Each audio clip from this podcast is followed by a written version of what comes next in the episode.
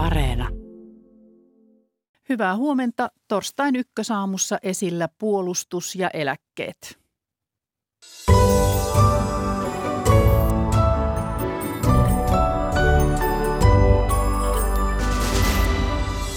Ukrainan puolustus on keskiössä NATO-kokouksessa Brysselissä, josta päivitys aluksi. Sotatilanteesta, Suomen roolista tulevana Naton jäsenenä ja NATO-yhteistyön vaikutuksesta Suomen puolustukseen jatkamme ja vieraana on puolustusvoimain komentaja kenraali Timo Kivinen. Ukrainan Saporitsian ydinvoimalan turvallisuustilanne päivitetään hieman puoli yhdeksän jälkeen. Eläkkeet nousevat eikä paineita eläkemaksujen korotuksiin lähiaikoina ole – Tästä ja nuorten eläkenäkymistä kuullaan noin 8.40. Ulkomaanlehtikatsaus tulee Britanniasta, jossa talous ja punta puhuttavat, mutta myös Charles kolmannen kruunajaiset. Se lähetyksen lopuksi. Toimittajana tänään Maria Alakokko, tervetuloa seuraan. Naton puolustusministereiden kokouksen ennakoidaan tänään edistävän muun muassa eurooppalaista ohjusten torjuntajärjestelmähanketta. Kokouksessa odotetaan myös uutta tietoa siitä, miten Suomen NATO-jäsenyyden hyväksyntä etenee Turkissa ja Unkarissa. NATO-erikoistoimittajamme Mika Hentunen on Brysselin kokouksessa paikalla. Mitäs uutta tietoa siellä on siitä, miten Suomen NATO-jäsenyysasian käsittely etenee Unkarissa ja Turkissa ja milloin ratifiointi mahdollisesti tapahtuu? No sen verran tiedetään vain, mitä ähm, puolustusministeri Antti Kaikkonen meille toimittajille tuossa eilen illalla kertoi, eli hän on tavannut äh, eilen Turkin puolustusministerin ja kuulemma rakentavassa hengessä keskustelut, keskusteluvat, äh, kävivät, äh, kävivät keskusteluja siellä. Ja, mutta tuota, minkälaisia aikatauluja Turkin, turkkilaiset eivät Kaikkoselle pystyneet antamaan. Äh, hän tapaa tänään myös Unkarin puolustusministerin ja, ja, ja tuota, keskustelee hänen kanssaan. Eli toistaiseksi ei tiedetä mitään uutta varsinaisesti, että milloin tämä voisi tapahtua. Täällä, täällä ähm, arvellaan, että lähiviikkojen aikana Unkari ja Turkki saattaa mennä vähän pidempään, jopa ku, saattaa, saatetaan puhua jopa kuukausista. Mutta yleinen näkemys kyllä täällä Natossa, Naton päämajassa on, että kyllä, kyllä kaikki maat Suomen ja Ruotsin ratifioivat ennen pitkää. No tänään ministereiden odotetaan allekirjoittavan aiesopimuksen uudesta ohjusten torjuntajärjestelmästä. Kuinka merkittävä hanke tämä on? Mitä siitä tiedetään? Se, on merkittävä siinä mielessä, kun tässä nyt on puhuttu paljon tästä, että eurooppalaisten pitää itse kantaa vastuuta, enemmän vastuuta puolustuksestaan ja, ja, ja, ja tästä niin kuin Euro, Euroopan puolustuksesta, niin siinä mielessä se on, on merkittävä hanke – Toistaiseksi ollaan saksalaisten mediatietojen varassa, eli Spiegel-lehti skuuppasi tänne, että, että tässä kokouksessa ähm, allekirjoitetaan AIE-sopimus tai, tai AIE-julkilausuma. Ja, ja kun kysymme tätä ministeri Kaikkoseltakin, niin hän sanoi, että katsotaan huomenna, että kyllä hän antoi ymmärtää, että jotain sieltä tulee. Eli tämä on Saksan hanke, jossa, josta ovat kiinnostuneet sitten 12 muuta Euroopan maata, myös mukaan lukien Suomi. Kaikkosen mukaan Suomi on niin kuin pien, pienessä roolissa siinä. Eli se on eurooppalainen ohjustorjusta tai ohjusten torjuntajärjestelmä, jota saksalaiset ovat olleet hankkimassa Israelista, Arrow, Arrow-järjestelmää. Ja se on tämmöinen uusi, uusi, uusi, tuota, tuota, uusi järjestelmä, muiden olemassa olevien lisäksi. Tämän verran tiedetään siitä. Miljardien hanke se varmasti on. Kokouksen pääaihe on kuitenkin Ukraina. NATO ei lähetä joukkojaan sotimaan Ukrainaan, mutta lupaa lisää aseita. Kuinka pitkälle tuo aseistaminen voi jatkua? No täällä on kyllä useasta suusta nyt jo kuultu sekä Naton pääsihteeri Stoltenbergin että eilen illalla – Yhdysvaltain puolustusministeri Lloyd Austinin suulla, että, että niin pitkälle kuin tarvitaan. Että kyllä jäsenmaat ovat sitoutuneet auttamaan Ukrainaa aseilla. E, NATO ei lähetä joukkoja, NATO ei, ei lähde sotimaan Venäjää vastaan, mutta, mutta tuota, kyllä tuo aseapu on merkittävää ja kuultiin eilen, että Saksa lähettää kolme uutta tuota, ilmapuolustusjärjestelmää ja näin pois. Ja, ja Yhdysvallat lähettää raketin heittimiä ja niin poispäin. Että se on, se on miljardiluokan apua, jota NATO jatkaa. Ja, ja sitä myös painotetaan täällä, että, että, että paljon, paljonkin, että näistä nyt jo näistä tästä aseavusta, mitä Ukrainalle on annettu, niin sillä on ollut kyllä merkittävä vaikutus Ukrainan sotamenestykselle. Turkin presidentti Erdogan tapaa tänään Vladimir Putinin. Hän ilmeisesti yrittää hakea jonkinlaista välittäjän roolia Putinin ja lännen välille. Mitä siellä Naton päämajassa ajatellaan tästä? No ei, ei, ei sille kyllä lämmitä, että ellei nyt sitten peräti pidetä vitsinä tätä koko, koko hanketta ja sitä, että Erdogan tosiaan yrittää olla tällainen tai niin kuin hakee tämmöistä välittäjän välittäjän roolia.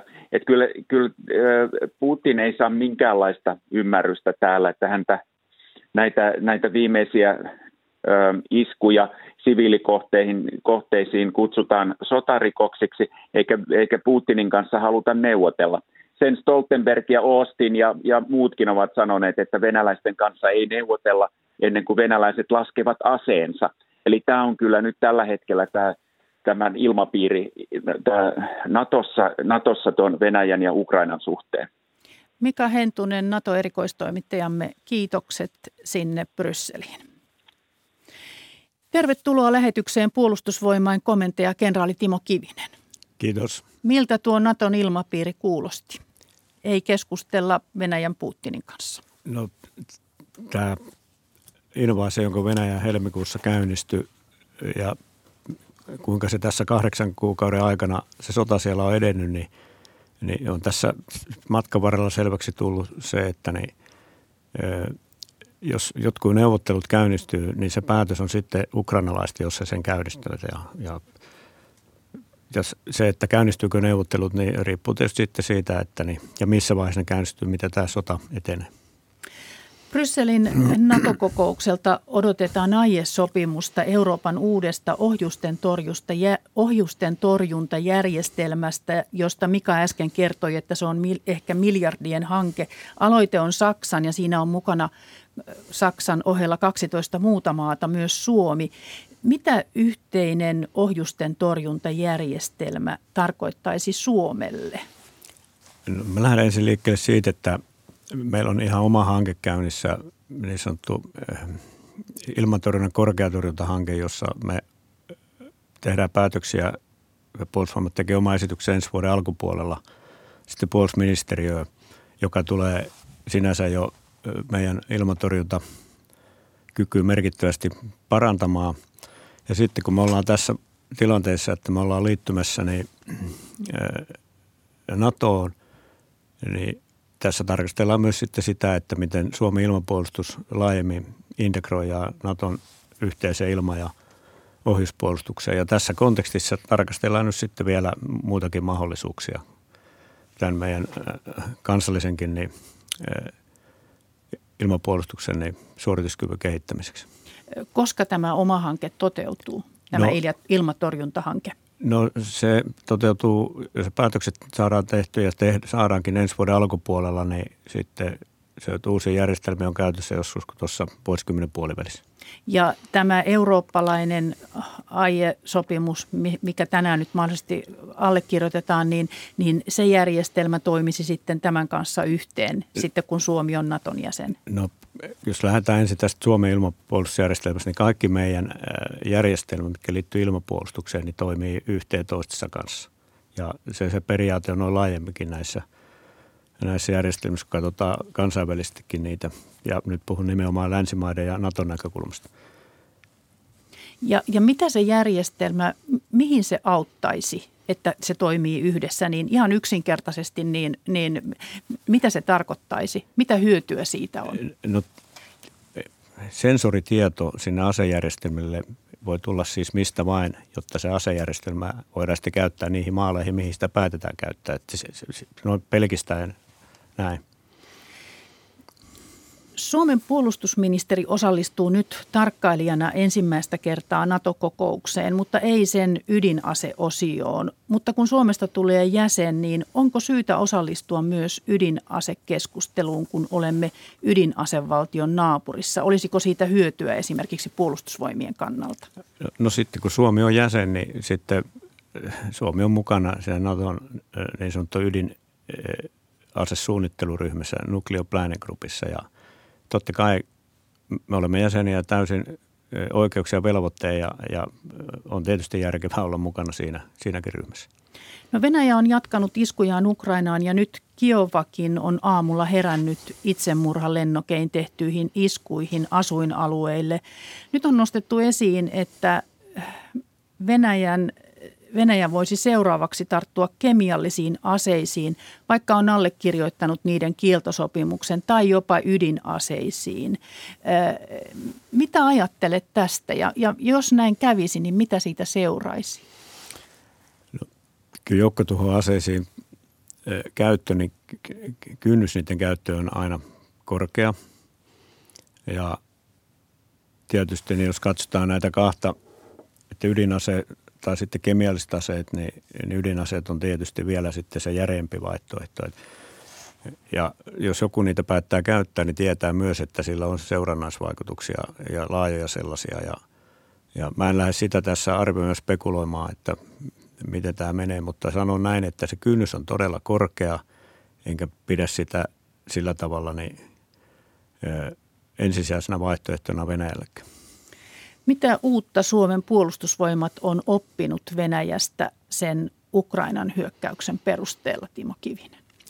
Se, sanoisin näin, että kaikki läntiset asevoimat äh, varmaan arvioivat, että Venäjän asevoimien suorituskyky ja kapasiteetti olisi ollut paljon parempi, mitä se nyt sitten on ollut.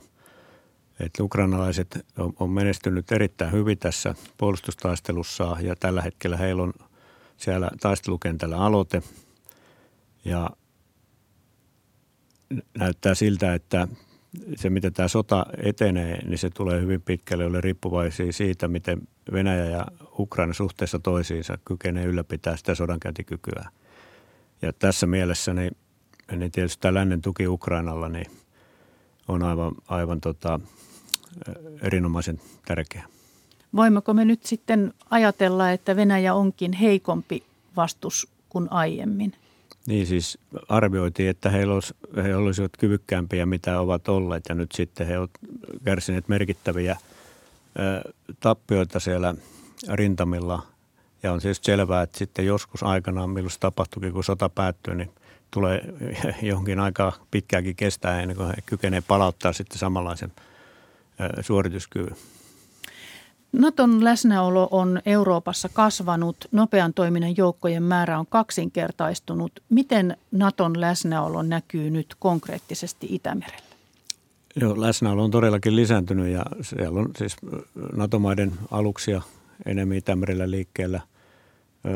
Sitten NATO on ryhmittänyt itäisiin jäsenmaihin joukkoja niiden maiden ulkopuolelta – ja sillä tavalla se näkyy ja se näkyy sitten tietysti myös lisääntyneenä aktiviteettina ja harjoitustoimintana. Ja, ja kun tätä läntistä asevoimien läsnäolo on tässä meidänkin eh, lähellä, siis Itämeren alueella e-, enemmän, niin myös me olemme sitten hyödyntäneet tätä mahdollisuutta ja, ja lisänneet harjoittelua läntisten asevoimien kanssa. Onko Itämeren turvallisuudessa huolenaiheita?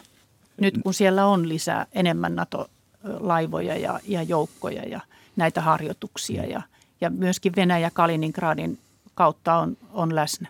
No Venäjä on tietysti sotilaallisesti täysin kiinni siellä Ukrainassa, et, etenkin maavoimien ja tietysti kohtuullista osalta ilmavoimikin osalta. Itämeren laivastosta on myös viety, viety tuota suorituskykyä sinne Ukrainan rintamalle, mutta aluskalusto on pääosin tässä Itämerellä venäläisilläkin – mutta mitään sellaista ei ole tapahtumassa, että olisi jotain sotilaallista uhkaa syntymässä, mutta tämmöisessä jännittyneessä tilanteessa niin, niin tietysti erilaiset incidentit, tapahtumat on aina, aina mahdollisia. Me valvomme tehostetusti tietysti Itämertäkin ja merialuetta ilmatilaa, jota olemme nyt tehneet tässä jo pidempään, kun se invasio silloin helmikuussa käynnistyi. Ja teemme myös yhteistoimintaa meidän kumppanimaiden kanssa tässä tilannekuva ja tilanneymmärryksen muodostamisessa. Nyt Suomessakin on kerrottu lennokkihavainnoista kansallisesti tärkeiden kohteiden lähellä, esimerkiksi itäisellä Uudellamaalla lähellä Nesteen jalostamoa ja Loviisan ydinvoimalaa. Onko puolustusvoimilla tietoa näiden lennokkeiden tarkoitusperistä ja siitä, kenen asialla ne ovat?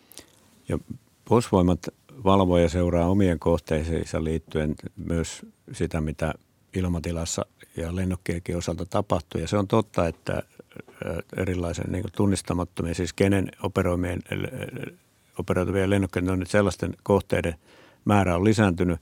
Mutta tätä työtä tehdään yhdessä niin muiden viranomaisten kanssa ja me muodostetaan yhdessä muiden viranomaisten kanssa sitten niin tästä tilannekuvaa ja, ja tarpeen mukaan sitten aina alueellisesti niin tehostetaan omaa valvontaa tämänkin suhteen. Mutta tiedetäänkö, että kenen asialla ne ovat? Siis... No sitä ei kaikilta osin varmuudella ne tiedetä. Mutta mitä epäillään?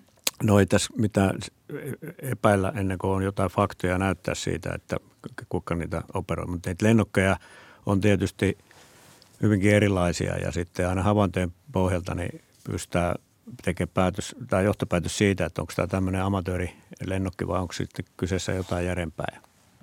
Onko ollut kyseessä järeämpää? Näyttääkö siltä? No sanotaan näin, että joitakin havaintoja sellaistakin on, mutta ei, ei mitenkään sillä tavalla, että pystyttäisiin todentamaan, että olisi jotain merkittävää käynnissä. Timo Kivinen, isännöit Naton Euroopan joukkojen komentajan kenraali Christopher Kavolin vierailua juuri. Onko Suomen tuleva rooli Baltian ja Pohjolan puolustuksessa jo selvillä ja mikä se on? No nyt kun me ollaan tarkkailijajäsen, niin meillä on tietysti käynnissä yhdessä Naton sotilasviranomaisten kanssa tämmöinen tarkastelu, että millä tavalla Suomi sitten integroidaan ja Suomen puolustusosaksi Naton laajempia suunnitelmia. Ja tässä prosessissa tarkastellaan sitten näitä asioita ja, ja se lähtökohta, miten tämä tarkastellaan, on tietysti se, että niin, kun Suomen puolustus yhteensovitetaan Naton laajemman liittokunnan puolustuksen kanssa, niin sen pitää tietysti palvella Suomea, mutta myös sitten koko liittokuntaa. Ja siinä tarkastelussa tullaan sitten näihin kysymyksiin. Että nyt tässä vaiheessa niin eikä en lähes mene tässä pidemmälle, että minkälaisiin rooleihin sitten Suomella on tulossa osana tätä NATO laajempaa suunnitelmaa. Mutta Suomen ensisijaisena vastuuna tulee edelleenkin olemaan Suomen alueen puolustaminen. Tämä geopoliittinen sijainen pitkä itäraja Venäjän kanssa, niin ei muuta sitä. Ja mm. ensisijainen vastuu meillä suomalaisilla on edelleenkin puolustaa Suomea. Ja siinä kontekstissa sitten katsotaan, millä tavalla me eh, kontribuoimme mahdollisesti niin kuin laajemmin siinä Naton puolustussuunnitelmassa Suomen ulkopuolella. Niin, no Virossa on ollut toiveita Viron ilmavalvontaan ja sitten myöskin, myöskin että joukkojakin otettaisiin mielellään, mielellään vastaan. Niin Suomella on tosiaan pitkä itäraja. Miten se punnitaan, mihin Suomen resurssit riittävät oman maan puolustuksen ohessa? No tätä nimenomaan tarkastellaan tässä prosessissa ja sitten niin tietysti me keskustellaan Naton sotilasviranomaisten lisäksi niin naapurimaiden niin puolustusvoimien ja edustajien kanssa. Itsekin tässä vielä tällä viikolla keskustelen Pohjoismaiden kollegoidenkin kanssa, koska Natossakin se puolustussuunnitelman niin lähtöasetelmassa ne kansalliset puolustussuunnitelmat on kuitenkin se, millä lähdetään aina liikkeelle. Ja niiden kansallisia puolustussuunnitelmia pitää sitten koordinoida liittolaisten kanssa, siis naapurimaiden kanssa. Ja sitten jos NATO aktivoi ne laajemmat suunnitelmat, niin se tulee ikään kuin siihen sitten päälle. Tässä on monta kerrosta tässä, tässäkin valmistelussa ja pohdinnassa. Jäsenyyden myötä Naton esikuntiin tarvitaan myös suomalaisia asiantuntijoita ja on ennakoitu, että jopa sata upseeria tarvittaisiin lisää ja annettu ymmärtää, että heistä on pulaa jo ennestään. Niin mikä on tilanne? No tota, todetaan tähän näin ensinnäkin, että se, että se on ihan selvää, että me asetetaan henkilöstöä sinne NATO-sotilasrakenteisiin ja se luku, mitä tässä nyt sitten tavoitellaan siinä nähtävässä olevassa tulevaisuudessa jäsenyyden alkuvuosina, niin se tässä täsmentyy. Mutta se tavoite asetetaan sillä tavalla, että se on meille realistinen se saavuttaa noin niin kuin määrällisesti ja ajallisesti. Se tulee kestämään useita vuosia ennen kuin me mennään siihen tässä jäsenyyden alkuvaiheen niin kuin tavoitetilaan – me ollaan jo nyt rekrytoitu lisää henkilöstöä puolustusvoimia. Me ollaan jo nyt asetettu lisää henkilöstöä tuonne NATO-rakenteeseen omaa kansalliseen NATO-edustustoon. Ja tätä tarkastellaan yhdessä sitten tätäkin niin Naton sotilasviranomaisten kanssa. Ja meillähän on käynnissä noin laajemminkin puolustusvoimien henkilöstön lisääminen puolustusselonteon mukaisesti, niin me lisäämme 500 henkilöä siihen nykyvahvuuteen, puhun palkatusta henkilöstöstä, mutta tämän lisäksi tulee vielä sitten se NATO-jäsenyyden edellyttämä henkilöstö, joka määrä tässä tarkentuu, kun tämä suunnittelu etenee. Kuinka nopeasti tämä 500 tulee lisää? No se alun perin puolustusselonteossa todettiin, että tällä vuosikymmenellä, mutta nyt sitä nopeutetaan. Ja se tapahtuu tässä lähi, lähivuosina. Ja onko helppoa saada? No yleisesti voisi sanoa näin, että niin kilpailu osaavasta työvoimasta Suomessa niin tulee kiristymään, mutta meillä ei ole toistaiseksi ollut tässä mielessä re- rekrytointiongelmia. Se, että se sotilaskoulutus tietysti on oman aikansa ja, ja jos me lisätään kadettikurssin vahvuuksia, se vaikuttaa sitten hitaammin. Mutta sitten on myös muita henkilöstöryhmiä, jonka rekrytointi käy nopeasti, siviilit, erikoisupseerit ja me käytämme näitä kaikkia työkaluja. Myös EVP-sotilaat. Puhutaan vähän sitten lopuksi hankinnoista. Iltalehti kertoi kesällä, että merivoimien uusien taistelulaivojen valmistuminen venyy. Rauman telakan piti toimittaa ne vuonna 2028. Silloin puhuttiin suunnitteluvaikeuksista. Nyt Helsingin Sanomat on kertonut telakan talousvaikeuksista ja myös materiaalipulasta. Mitä se tarkoittaa meripuolustuksen kannalta, jos nykyisten sotalaivojen elinkaarta joudutaan entisestään pidentämään? Joo, näin tässä hankinnassa on käynyt, että se on, on viivästynyt ja, ja me olemme sitä tietysti hyvin tarkasti tarkastelleet sen seurannaisvaikutuksia ja on totta, että tämä aiheuttaa sen, että me jatkamme sen nykyisen aluskaluston käyttöä, joka siis on poistumassa, kun nämä uudet tulee käyttöön. Ja tämä suunnittelu meillä on ihan hyvällä mallilla sen suhteen, että miten me kyetään sitä nykyisen aluskaluston – käyttöä jatkamaan. Ja, ja, mutta lähdetään siitä, että, että se uusi Laivo 2020 kalusto on kuitenkin täysmääräisesti käytössä niin tämän vuosikymmenen loppupuolella, niin kuin se alkuperäinen suunnitelma on ollut. No näiden tilattujen sotalaivojen kykyä suojata tärkeitä kohteita ja meriyhteyksiä on kehuttu. Lisäksi ne kykenevät torjumaan esimerkiksi sukellusveneitä ja ilma- tai ohjushyökkäyksiä ja pärjäävät kokonsa puolesta vaikka valtamerillä. Kuinka tärkeitä nämä ovat Suomen puolustuksen ja NATO-yhteistyön kannalta? No se on tärkeä hanke, että meillähän on, niin kuin, meillä on toi F-35 entinen HX-hanke todettu, että se on strateginen hanke ja tämä Laivu-hanke on toinen tämmöinen eh, mittaluokaltaan strateginen hanke, että siinä on paljon suorituskykyä siinä alusluokassa ja, ja, ja se niin kuin tuottaa suorituskykyä koko puolustusvoimille, ei pelkästään siihen meripuolustukseen. Niin kuin tässä totesit, niin siinä on myös merkittävä ilmapuolustuskyky ja, ja, ja, ja niin edelleen. Vierailit Timo Kivinen hiljattain Japanissa tutustumassa sikäläisiin itsepuolustusvoimiin. Japanilla on jo käytössä Suomen Hornetit korvaavia F-35-hävittäjiä. Tuliko ilmi, ovatko he tyytyväisiä ja onko saatu sitä, mitä piti? Joo, vierailin Japanissa ja kävin myös siellä heidän tukikohdassa, jossa heillä tällä hetkellä ne koneet on niin operatiivisessa käytössä. Ja kyllä he ovat tyytyväisiä. F-35 on sellainen kone, että ja valmistajamaa Yhdysvallat niin asettaa siihen hyvin tarkkoja niin turvallisuusvaatimuksia, että edes ne maat, joilla on sama konetyyppi, niin ei voi sitten kaikkea siitä kertoa, millä tavalla he ovat kokeneet sen koneen käytön ja mitä kaikkea, kaikkea niin sellaista siihen liittyy, mikä on sitten sen turvallisuussalaisuuden sisällä. Mutta niin, mulla oli tärkeää siellä sen virallisesti todeta ensinnäkin se, että millä tavalla he olivat niin niitä tukikohtaansa ää, modifioineet, kun se konekalusto tuli käyttöön, koska meilläkin on se sama edessä.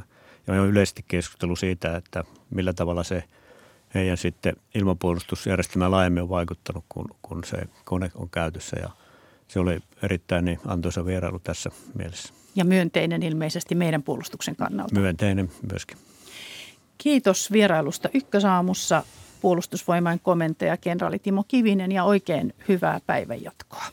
Kiitos. Kuten tässäkin lähetyksessä on todettu, Suomi ja Ruotsi osallistuvat tarkkailijoina eilen alkaneeseen ja tänään jatkuvaan Naton puolustusministerien kokoukseen Brysselissä. Toisin kuin ykkösaamussa eilen kerroimme, Suomi ei pääse mukaan ydinasesuunnittelutyöryhmän kokoukseen. Siihen Suomi voi osallistua niin halutessaan vasta sotilasliiton jäsenenä. Tällainen korjaus siis eiliseen lähetykseen.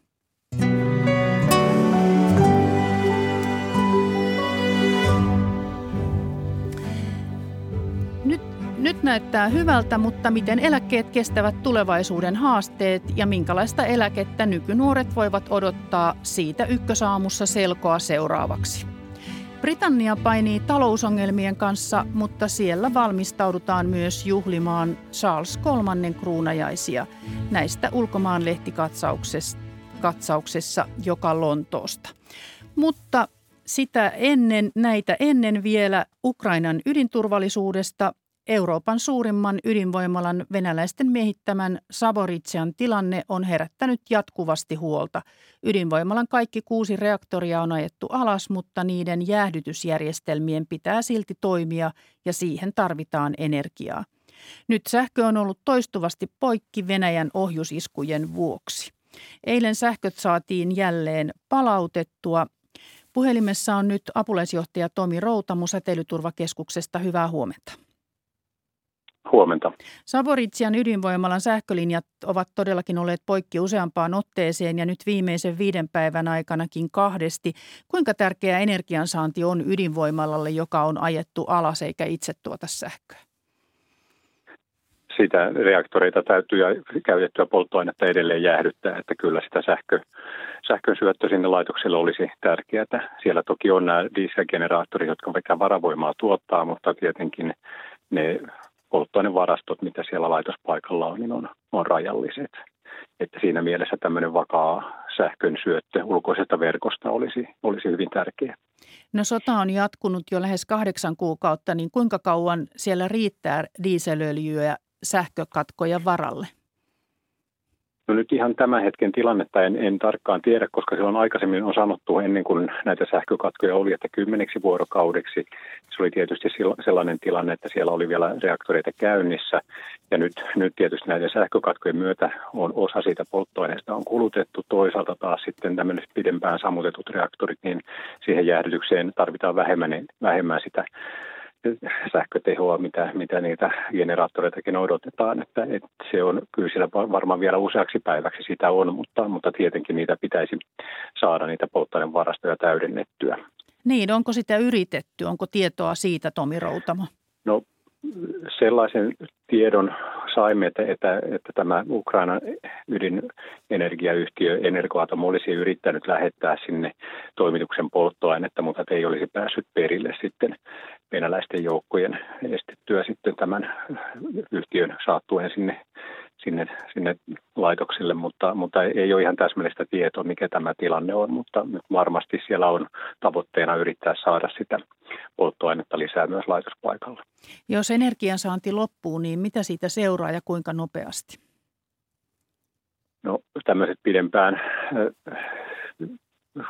sammutetut, sammutettuna olevat, olevat reaktorit, niin siinä tietysti niin kuin aikaviiveet on, ovat pidempiä ja siellä tietysti vettä on näissä, näissä, näissä reaktoripiireissä aika, aika paljon, Et, että kyllä sinne niin kuin menee, menee niin kuin pitkään ennen kuin, ennen kuin niihin, niissä alkaa sitten se vesi kiehua pois ja, ja mahdollisesti haitata sitten sitä jäähdytystä, että et, et kyllä siinä niin kuin, ei se niin kuin ihan välitön ole, mutta, mutta sanotaan, että siinä saatetaan puhua jostain ehkä vuorokauden viiveestä sitten tai vajaa vuorokauden viiveestä ennen kuin sitten tulisi ongelmia sen polttoaineen ylikuumenemisen kanssa.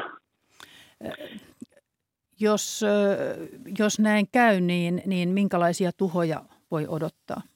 No No sitten tietysti tämä polttoaineen vaurioituminen ei sinänsä suoraan johda päästöihin, koska siellä tosiaan on, on suojarakennus, joka pidättää sitten reaktoripiiristä vapautuneet radioaktiiviset aineet sisäänsä, että jos ne ovat tiiviitä, niin, niin, niin silloin, silloin päästöt ovat hyvin pieniä, että ei siinä edes, edes niin kuin varsin lähelläkään sitä laitosta, niin olisi sitten mitään, mitään merkittäviä päästöjä odotettavissa, mutta totta kai se on erittäin hankala tilanne sitten jo hallita sitä laitosta, varsinkin jos ei ole sitten sähköä saatavilla, niin kaikki, kaikki mahdolliset hallintatoimenpiteet menee erittäin hankaliksi. No voi olla, että ydinvoiman ydinvoimalan turvallisuustilanteesta tänään saatetaan sopia jotain Turkin ja Venäjän presidenttien kesken. Tällaisia odotuksia on ollut esimerkiksi ulkoministeri Haavistolla. Meillä Suomessa seurataan tarkkaan Ukrainan ydinvoimaloiden tilannetta ja myös keskustelua ydinuhasta kun THL kehotti e, toissapäivänä hankkimaan joditabletteja, ne myytiin hetkessä apteekeista loppuun. Onko meillä syytä ja tarvetta varautua? No Suomessa ei edelleenkään kyllä nähdä, nähdä sitä, että, että täällä, tänne tulisi sellaisia vaikutuksia, että edes tabletteja tarvitsisi täällä nauttia, vaikka Saporitsissa tuli, tulisi aivan merkittäväkin päästö. Että tämä oli tietysti sillä tavalla hankalaan tilanteeseen tämä, tämä tiedotustilaisuus, että suositukset ovat muuttuneet ja siitä haluttiin informoida, mutta se ei millään tavalla liity tähän Ukrainan tilanteeseen tai muuttuneeseen tilanteeseen, vaan haluttiin vain kertoa siitä, että mitkä tämän, mikä tämä niin kuin nykykäsitys niin kuin joditablettien hyödyistä ja, ja niiden perusteella tehdyistä uusista suosituksista, niin mitä se tarkoittaa. Että, että varmasti ei ollut tarkoitus kertoa, että, että menkää nyt heti ostamaan niitä joditabletteja sieltä kaupoista, vaan, vaan sitä viestiä koitettiin tuoda, että, että ylipäätänsä niitä on syytä olla kotona, mutta että ei, ei nyt nimenomaan tarvitse mitenkään erityisesti kiirehtiä sen kanssa, että mitään sellaista akuuttia tarvetta niiden, niille ei nyt ole. Kiitos apulaisjohtaja Tomi Routamo Säteilyturvakeskuksesta näistä tiedoista ja Kiitoksia. hyvää päivänjatkoa.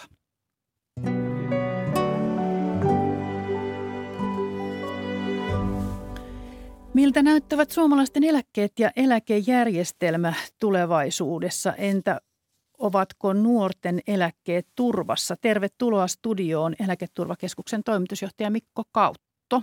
Kiitos. Ja Suomen ylioppilaskuntien liiton puheenjohtaja Konstantin Kousmitsev. Kiitos. Niin, Eläketurvakeskuksen tänä aamuna julkaistu raportin mukaan eläkkeiden rahoitusnäkymät ovat parantuneet ja eläkemaksujen korotuspaineitakaan ei lähitulevaisuudessa ole. Kuinka hyviä uutisia nämä ovat, Mikko Kautta? Kyllä ne on erinomaisen hyviä uutisia Suomen julkisen talouden kokonaisnäkymiä ajatellen. Meillähän on valtiokunnat ja hyvinvointialueet aika lailla alijäämäisiä, mutta tämä eläkejärjestelmä nyt näyttäytyy koko lailla tasapainoiselta.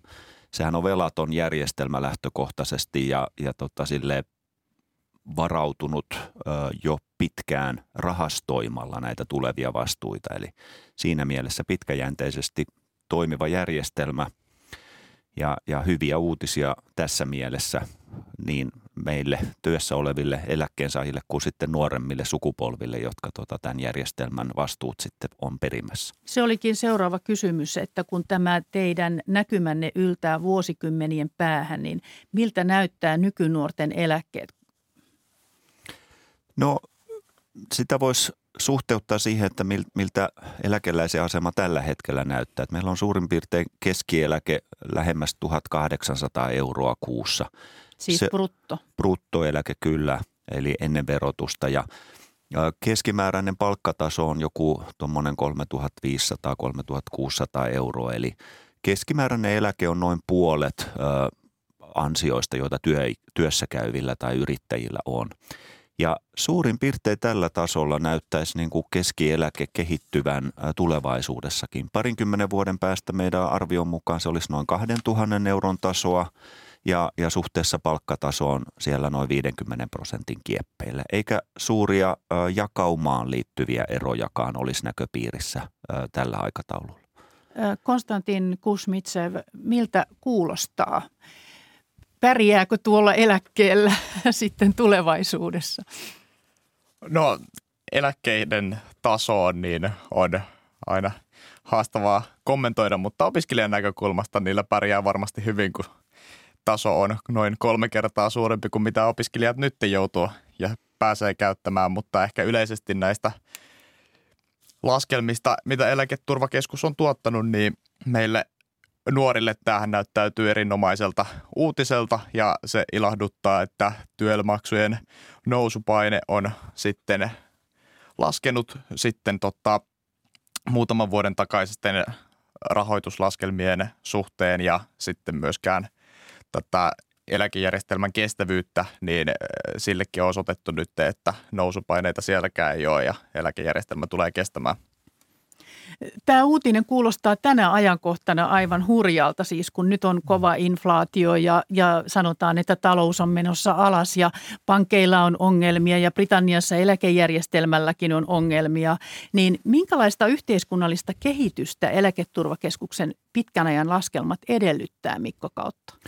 No toki niissä laskelmissa me tehdään tämmöinen niin kuin perusura, joka äh, katsoo niin kuin historiaan ja, ja sieltä hakee ikään kuin sitä keskimääräistä kehitystä useiden vuosikymmenten ajalta. Ja sehän antaa tietysti ikään kuin yhden äh, tämmöisen skenaarion siitä, että miltä kehitys näyttää tulevaisuudessa. Ja tämä, mitä äsken sanoin, perustuu ikään kuin tähän perusla, perusuran toteutumiseen. Aina olemme kuitenkin laskeneet myöskin optimistista ja pessimististä kehitysuraa. Ja jos nyt katsoo vaikka viimeisen kymmenen vuoden aikana tehtyjä laskelmia, niin tämä ikään kuin toteutunut kehitys on aina ollut siellä niin kuin pessimistisen ja optimistisen välimaastossa. Eläkemeno ennustetaan erittäinkin hyvin kohdalleen, mutta äh, sitten työeläkevarojen tuottoa taas on vaikea ennustaa. Ja nyt on ollut viime vuosi aikoina niin kuin vaikea ennustaa syntyvyyttä. Ja tässä on tietysti epävarmuutta, kun puhutaan niin kuin tulevasta kehityksestä, erityisesti tässä maailmanajassa, jossa, jossa Ukrainan sota näkyy nyt Euroopan taloudessa ja tota, erilaiset korkojen nostoon liittyvät vaikeudet sitten tuolla finanssimarkkinoilla. Että kyllähän tässä paljon epävarmuutta on. Miten Konstantin Kusmitsev, niin, niin mitä sinä ajattelet tulevaisuudesta, että jos nyt kuitenkin eläketurvakeskus kertoo, että, että katsoo luottavaisin mielin, niin miten te nuoret katsotte? No, että antaako tämä nyt sitten pontta sille, että elämä jatkuu hy- hyvällä mallilla, vaikka nyt, nyt ei ihan kovin ruusuiselta talous näytä tällä hetkellä? Niin, no sitä päästiinkin itse asiassa aikaisemmin tuolla aamutelkkarissa keskustelemaan, että vaikka – yksilöiden omat osakesäästötilit ehkä näyttäisi tällä hetkellä huonolta, mutta sitten eh, pakkohan sitä on matemaatikoita ja laske, laskelmia uskoa, että eh, eläkejärjestelmät tulisi kestämään sitten loppuun asti, että ehkä nimenomaan sitten eh, katselin niitä laskelmia, niin tavallaan kysymys heräsi, että miten sitten – laskentahetkellä vallitseva korko- ja inflaatioympäristö sitten vaikuttaa niihin laskelmiin ja tavallaan sen järjestelmän kestävyyteen ja miten syntyvyys tulee tulevaisuudessa kehittymään ja miten sitten myös työelämän murros tulevaisuudessa tulee vaikuttamaan meidän eläkejärjestelmiin. Mutta ehkä nuorten ajankohtaisin suurin ongelma ja tällainen pohdinnan kohde on nimenomaan tämä mielenterveys, kriisi, mikä tällä hetkellä on käsillä, se johtuu monenlaisesta politiikasta ja se johtuu myös tästä turvallisuustilanteesta koronasta, mutta tavallaan kun nuorten työkyvyttömyyseläkkeet on viime aikoina räjähdysmäisesti nousseet pääasiallisesti mielenterveyssyiden takia, niin mitä meidän tulisi tehdä asian suhteen, jotta me pystytään sitten meidän huoltosuhdettakin parantamaan sillä, että meillä on työkykyis, työkykyiset ihmiset tarpeeksi pitkään töissä. Niin, tämän onnistuminen varmaan edellyttää juuri sitä, että työkyky säilyy. Kyllä, pitkällä juoksulla terveys ja työkyky väestössä on parantunut ja nuorten mielenterveysperusteisten sairaspäivärahojen ja työkyvyttömyyseläkkeiden kasvu on huolestuttava ilmiö, on ihan samaa mieltä. Sitä toisaalta tässä kokonaisuudessa kompensoi se, että meillä on tuki- ja liikuntaelinsairauksiin perustuvat työkyvyttömyyseläkkeet voimakkaasti vähentyneet. Ja sillä taas on niin kuin selityksenä se, että, että työn raskaus on, on muuttunut, että kokonaisuutena ää, työkyvyttömyyseläkkeet on kuitenkin tässä työeläkejärjestelmän rahoituksen kokonaisuudessa pienehkö osa, tärkeä toki, vanhuseläkkeistä se ikään kuin suurin, suurin asia muodostuu sitten kuitenkin. Mm. No katsoin, että työeläkevarat olivat viime vuonna 255 miljardia. Niin kuinka iso eläkevarannon pitää vähintään olla? Siis kuinka paljon tuo summa voi heilahdella suuntaan ja toiseen? Summa heilahtelee todella voimakkaasti. Viime vuonnahan meillä oli ihan äh, erinomaiset tuotot.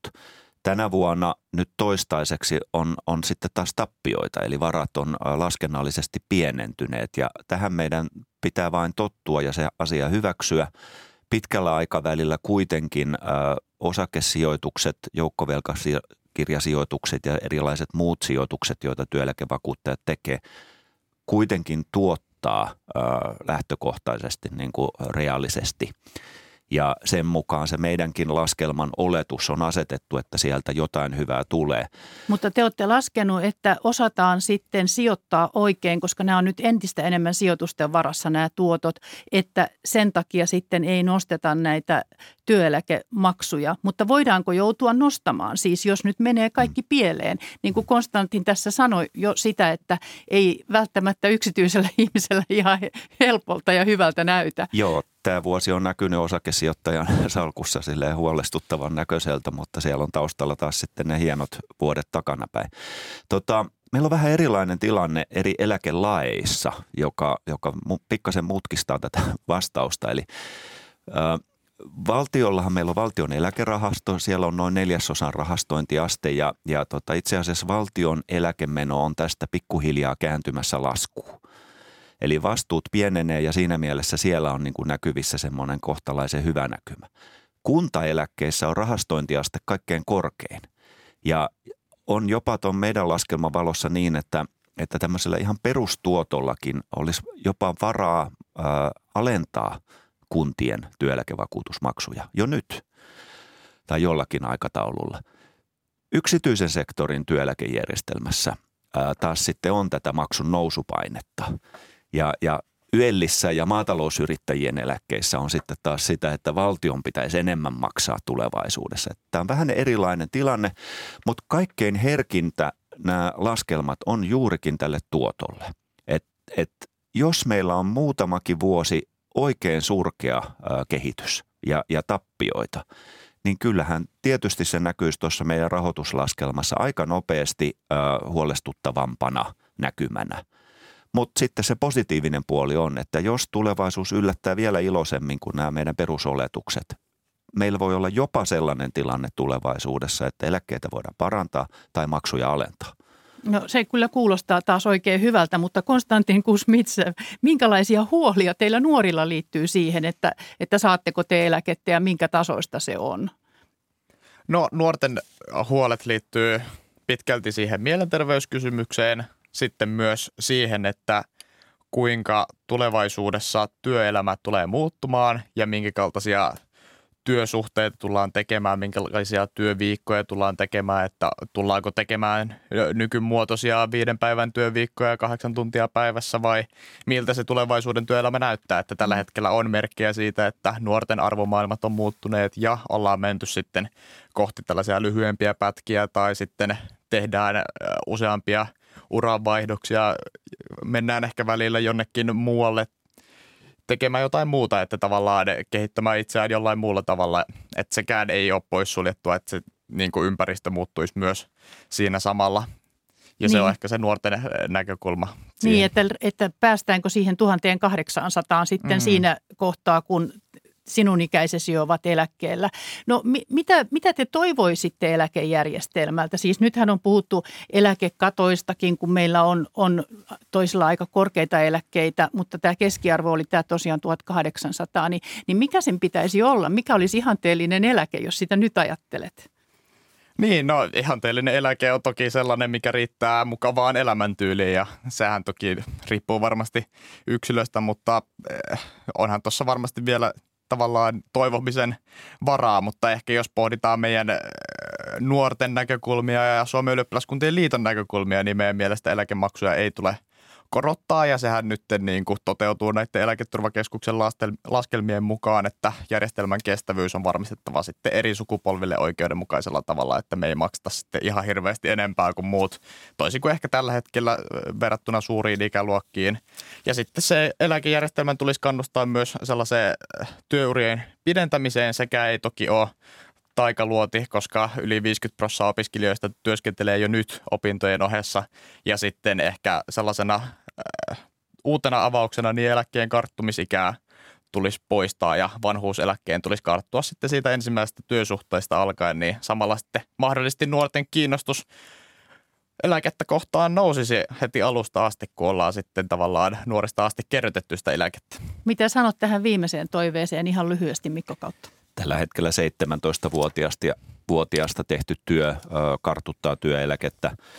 Ei kai siinä mitään periaatteellista estettä ole, että, että pienemmätkin on. Se on sitten ehkä tämmöinen työnantajakysymyskin, että siitä tulee sitten tavallaan maksettavaa työnantajalle, että päättäjien pohdittava asia tietysti.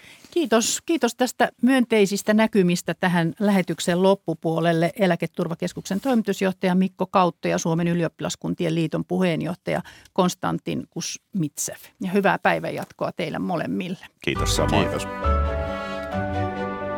Ulkomaan lehdet tulevat tänään Britanniasta, jonka talous on ajautunut äärimmäisen epävakaaseen tilaan ja Lontoosta jatkaa Pasi Myöhänen.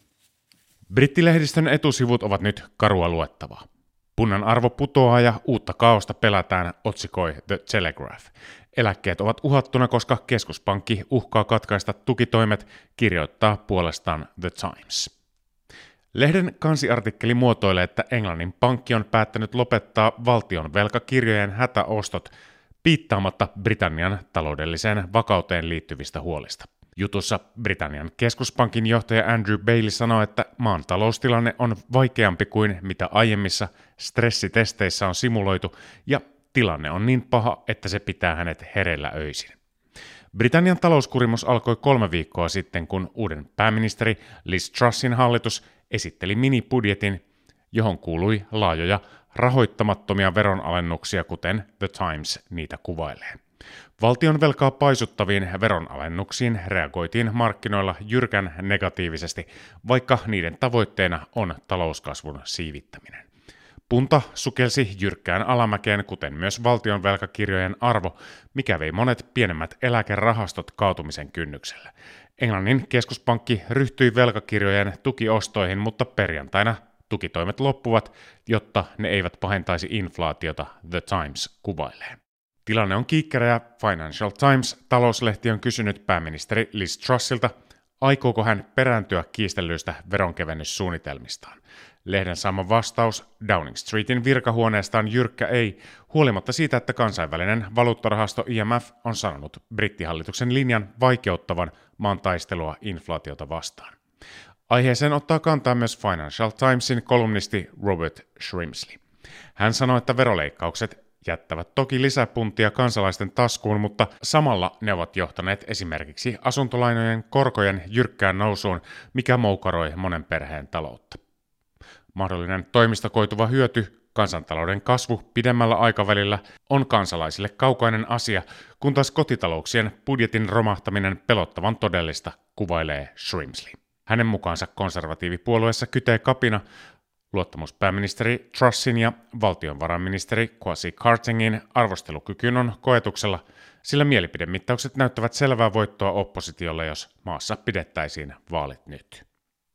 The Timesissa konservatiivipuolueelainen ylähuoneen jäsen ja kolumnisti Daniel Finkelstein suomii Liz Trussia siitä, että hän on oppinut esikuvaltaan rautarova Margaret Thatcheriltä väärät läksyt. Rautarauva Thatcherin suunnitelmat 80-luvulla olivat pitkään pohjustettuja, eivätkä suinkaan pohjautuneet vain ajatukseen siitä, että talouskasvu myöhemmin paikkaa valtion budjetin reijät, Finkelstein muistuttaa. Konservatiivipuoluetta lähellä oleva The Telegraph-lehti puolestaan nostaa esiin Britannian erityislaatuisen talouspolitiikan mahdollisia hyviä puolia.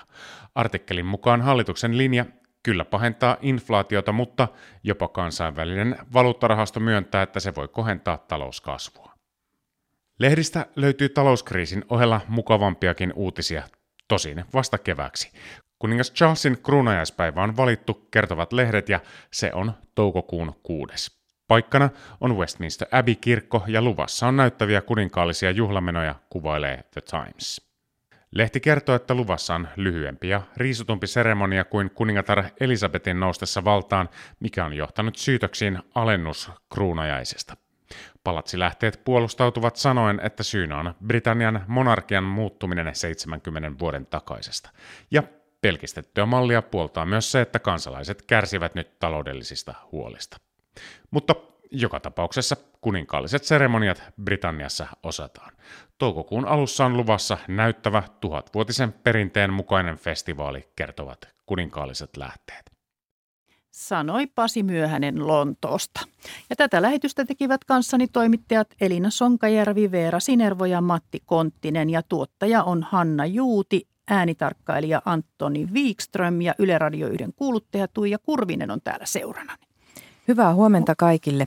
Virtasen taloushistoriassa kymmeneltä selvitetään sitä, miten Itä-Euroopan maat ja niiden kansalaiset ovat pärjänneet sosialismin jälkeisinä vuosikymmeninä.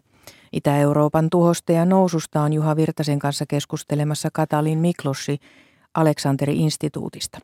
Ja Politiikkaradiossa Linda Pelkonen selvittää kello 13, miten humanismi pitää ottaa huomioon talouspolitiikassa. Vastaamassa on Sixten Korkman. Sixtenia on aina mukava kuulla. Kiitos näistä Tuija Kurvinen ja kiitos seurasta. Mukavaa päivää.